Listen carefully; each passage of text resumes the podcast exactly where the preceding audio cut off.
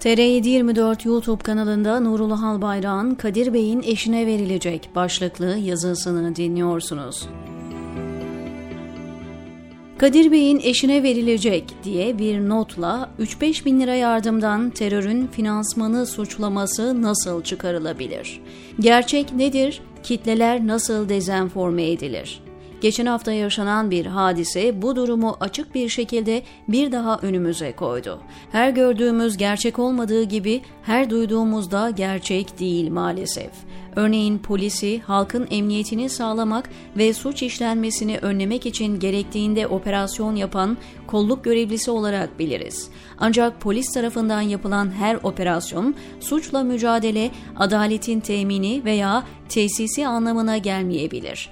Özellikle de siyaset ya da siyasiler işin içindeyse bu durumda gerçek bambaşka olabilir. Siyasilere göre özellikle günümüzde iktidarı elinde tutanlara göre gerçeğin tanımı bambaşka. Siyasette biz gerçek ne diyorsak gerçek olan odur anlayışı hakim maalesef.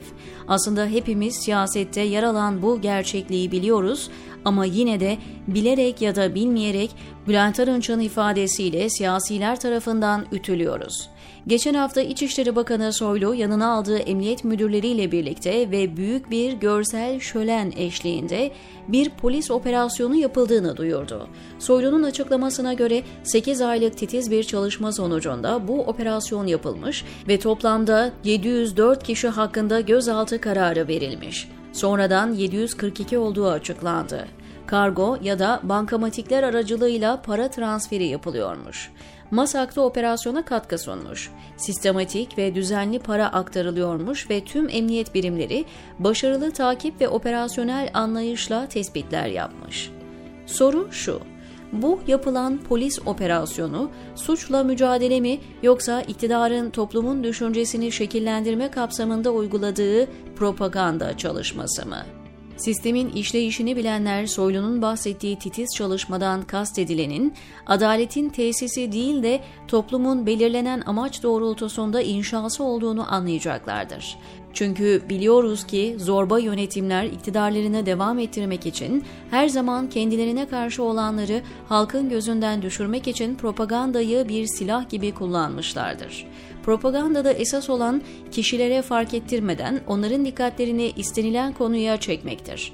Bunu yaparken de genelde kitle iletişim araçları kullanılmaktadır. Propaganda ile manipüle edilen kişiler üzerinde bir baskı oluşturularak sistemin içinde kalmaları ve ona hizmet etmeleri sağlanır.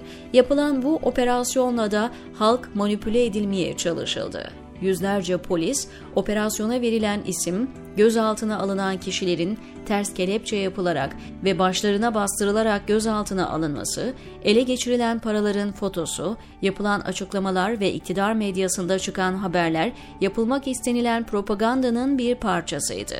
Herhangi bir şeye müdahale olduğu gibi müdahale edilen nesne ne olursa olsun artık eskisinin aynısı olmadığı gibi bu tür haberlerde gerçeklik olarak sunulan da asıl gerçeklik değildir.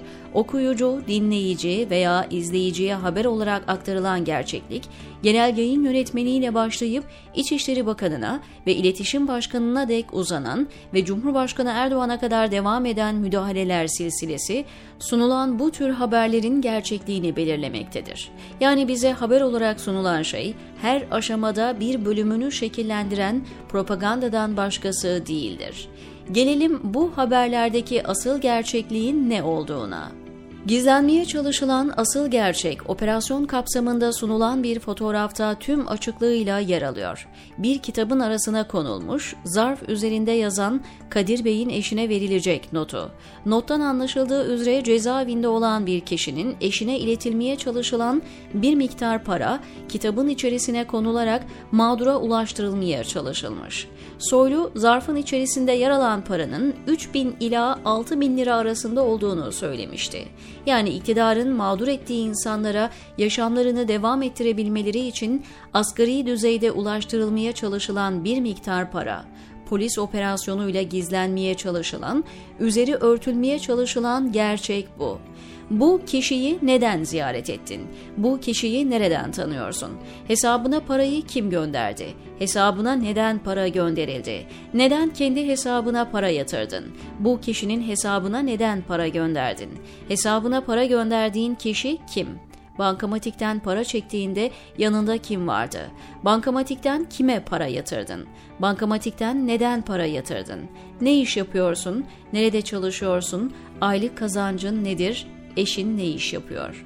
Gözaltına alınan ve tutuklanan kişilere sorulan bu sorularda gerçeği gösteriyor.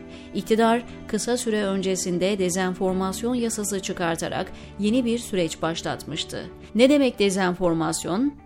Kasıtlı bir şekilde karşısındakine zarar vermek veya haberin yönünü saptırmak için üzerinde tahrifat yapılıp yanlış yazılmış, yanıltıcı haberlere dezenformasyon deniliyor. Başka bir tanımda da belirlenen bir hedefe ulaşmak için tepki ya da davranışlara yol açmak ya da onları değiştirmek amacıyla düzmece bir haberi gerçekmiş gibi yayma girişimi olarak ifade ediliyor. Unutulmasın ki iktidarın iletişim başkanlığı aracılığıyla yapmaya çalıştığı haberlerin kontrolü değil, haberlerin manipülasyonudur. Gerçek olarak sunulan her zaman gerçek olmayabilir, diyor Nurullah Albayrak TR724'deki köşesinde.